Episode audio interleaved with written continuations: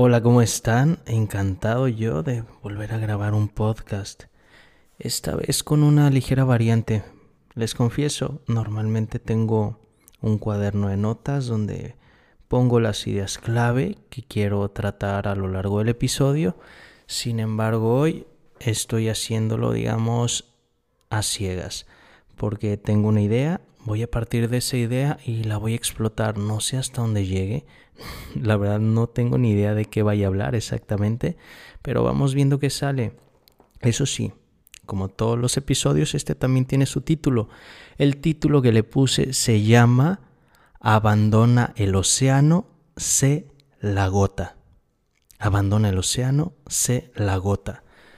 Esta frase es una variante, digamos, es la otra cara de la moneda, aplicando un poco la teoría de dualidad, de una frase que una vez escuché del libro El Santo, el Surfista y el Ejecutivo de Robin Sharma. Recomendadísimo ese, ese libro, de verdad lo amo. Eh, la frase, como viene originalmente en el libro, viene a ser abandona la gota, sé el océano. Yo en este caso voy a tratar la otra cara de la moneda, abandona el océano, sé la gota. ¿Por qué?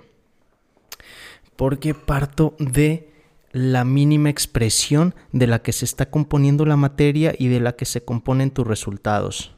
¿A qué voy con esto?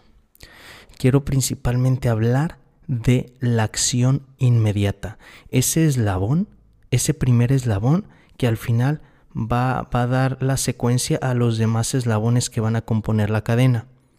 Entonces yo aquí en este momento quiero que te enfoques en esa gota que gradualmente va a conformar ese océano. De eso va, digamos, esta, esta teoría, esta, este resumen del que te estoy dando sobre este episodio. ¿Y a qué va todo esto? Resulta que hace rato mis, mis roomies me dicen, oye, ¿en serio vas a grabar un podcast? Estabas muy cansado hace rato, en la oficina estabas muy cansado. Y les dije, sí, precisamente por eso voy a grabar, porque me siento muy cansado. Eh, físicamente y mentalmente me siento bastante aporreado, bastante golpeado y con mayor razón es cuando debo de grabar. Mi teoría detrás de esto, la forma de pensar que yo tengo detrás de esto, viene a ser la siguiente. Si puedo tener resultados sintiéndome al 50% o al 30%, Imagina qué indicaciones le estoy dando a mi mente. ¿Que qué va a ser de mí cuando me encuentre al 100%? Si ahorita que me siento al 30% estoy dando resultados, estoy aportando valor, no paro, ¿qué indicaciones les estoy dando a mi mente? Que soy invencible, que pase lo que pase, me sienta como me sienta, yo puedo seguir progresando. Sí, seguramente avances un poco más lentos, pasos más pequeños, pero yo no paro. No le estoy dando, al contrario a lo que hace la mayoría de la gente, indicaciones del tipo, ay, este, me duele un poco la rodilla, mm, ya no voy al trabajo. Mm, eh, ya como cualquier tontería en la calle.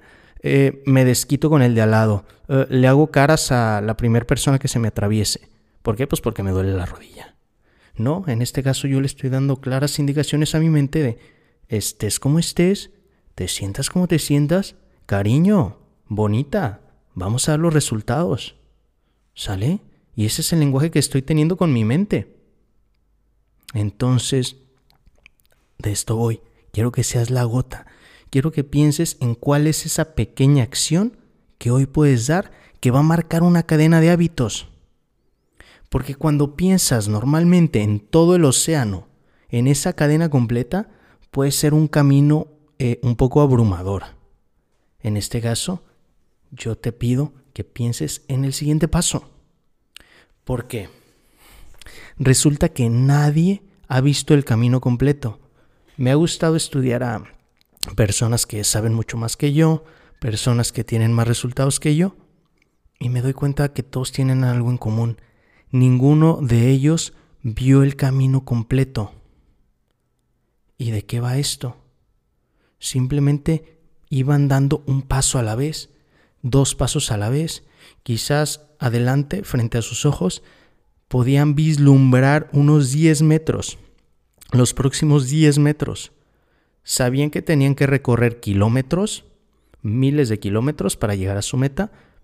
Solo estaban viendo 10 metros adelante y eso les impedía avanzar. No, avanzaban esos 10 metros y se daban cuenta que cuando llegaban al metro 10 ya se les abría un nuevo camino, se les abrían otros 10 metros o quizás otros 15 metros.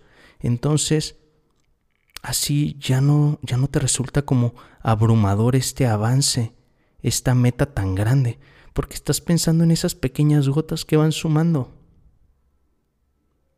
Velo de esa manera. ¿Cuántas veces te has detenido a lograr un avance por cualquier, excusa, por cualquier excusa? Que relacionas algo que no tiene que ver con tu meta como si sí lo tuviera que ver.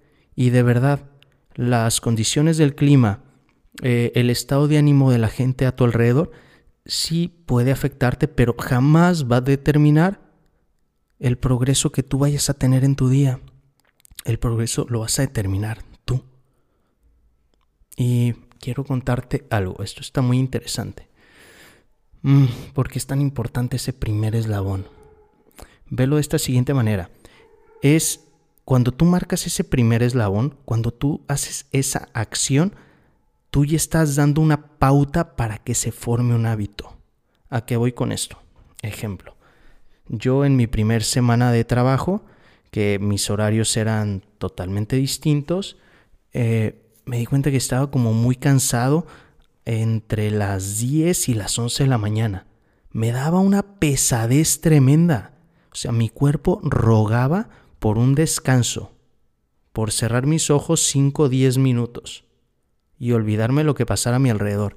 Sin embargo, no lo hice, ni un solo día. ¿Por qué? Porque quizá haciéndolo ese primer día, yo ya estoy marcando esa pauta, digamos, yo ya estoy cimentando la base de un nuevo hábito. Y yo ya lo sabía. Por eso es de que me resistía tanto a no caer esa primera vez en relajarme 5 o 10 minutos porque Seguramente al día siguiente ya mi cuerpo me iba a pedir esos 5 o 10 minutos de relajación, cuando lo mejor era estar 100% enfocado en mis tareas, en mis actividades, en mi computadora. Entonces, ¿ves lo importante de ese primer paso, de las actividades que estás haciendo hoy?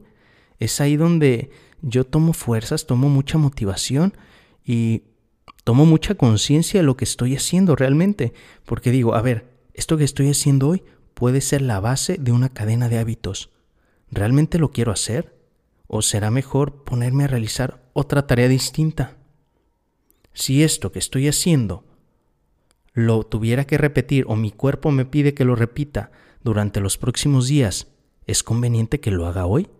Vamos, si este tren va a agarrar inercia mañana, pasado mañana, ¿es conveniente que yo realice esta actividad hoy? Y lo mismo va para un hábito que te va a potenciar. ¿Qué tal que se trata de dejar tu ropa lista? Dejar tu desayuno, comida y cena del día siguiente listos un día antes. Va a ser lo mismo. ¿Qué tal que ahí ya estás cimentando la base de un nuevo hábito? Cualquiera diría, oye, pero es una sola vez. Sí, es una sola vez. ¿Y qué será si lo repites al día siguiente? ¿Ok? Y no estás pensando en repetirlo 10 o 100 días. O no sé qué dice la ciencia. Eh, hay gente que dice que el hábito se forma en 30 días. Hay quienes dicen que en 21, 60, 66. Y hay otros que dicen, no, 67 para la buena suerte, dice Tai López, 67, ahí tiene su curso The 67 Steps. Entonces, mm, yo no lo sé, pero lo que sí sabemos es de que eh, podemos encadenar acciones un día tras otra, entonces ya se nos forma el hábito. Entonces este hábito eh, se empieza a crear con dos minutos de realizar una actividad en específico.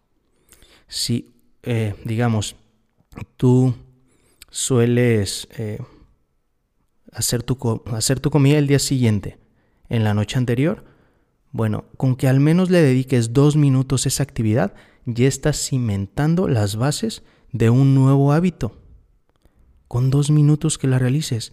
Entonces, si lo hablamos en tema de ejercicio, por ejemplo, con que tú realices algún tipo de actividad física dos minutos, a la misma hora, en la mañana, en la noche, antes de dormir. Yo qué sé, si tú realizas esa actividad física dos minutos, ya estás cimentando las bases de una cadena de hábitos con dos minutos.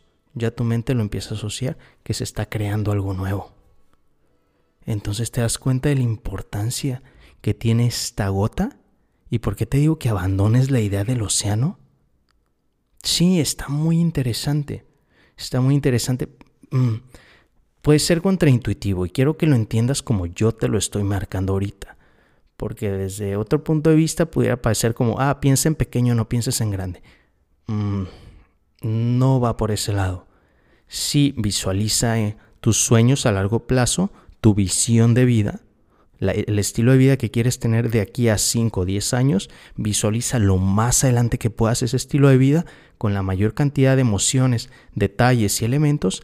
Sí, visualízalo a largo plazo, pero eso que solo sea en pequeños momentos del día. Yo lo hago en las mañanas, reglamentario, en las noches y a veces eh, gano como inspiración en la tarde. Por ahí eso a las 12, 3, 4 de la tarde, no sé, mi, mente empieza a divagar y dejo que, que divague y ver cómo, cómo va marcando esa visión que yo quiero para mí de aquí a 5 años. Está bien. Sin embargo, eso es como, si hablamos en porcentaje, de tiempo en el día, en mi día, eh, mis visualizaciones quizás sean un 0.5% de mi día, menos del 1% del tiempo de las 24 horas con las que cuento, menos del 1%, yo lo dedico a visualizar ahí a largo plazo. La mayor parte del tiempo quiero estar viendo cuál es mi acción del presente, mi acción inmediata y quizá una más adelante. Vamos, visualizo lo que estoy haciendo hoy y quizá visualizo la siguiente actividad y ya. Entonces, bueno, creo que salió algo padre. Hay un poco improvisadito, ya me, me darán un feedback a ver qué tal les pareció. Me encantó poderles haber aportado este granito de arena. Así que, ¿con qué te quedas? ¿Cómo puedes aplicar esta filosofía que te acabo de transmitir el día de hoy? En este preciso momento. Apenas acabes de escuchar este episodio, ¿cuál va a ser esa acción que te gustaría que se formara en un hábito? Esa acción inmediata, ese primer eslabón, esa primer gota que has venido postergando. Ya hablamos de la procrastinación, de los demonios de la procrastinación. Así que, ¿qué acción quieres que cimente las bases de tu nuevo tú de aquí a cinco años, de tu mejor versión de aquí a cinco años. Con cariño, líderes. Hasta pronto.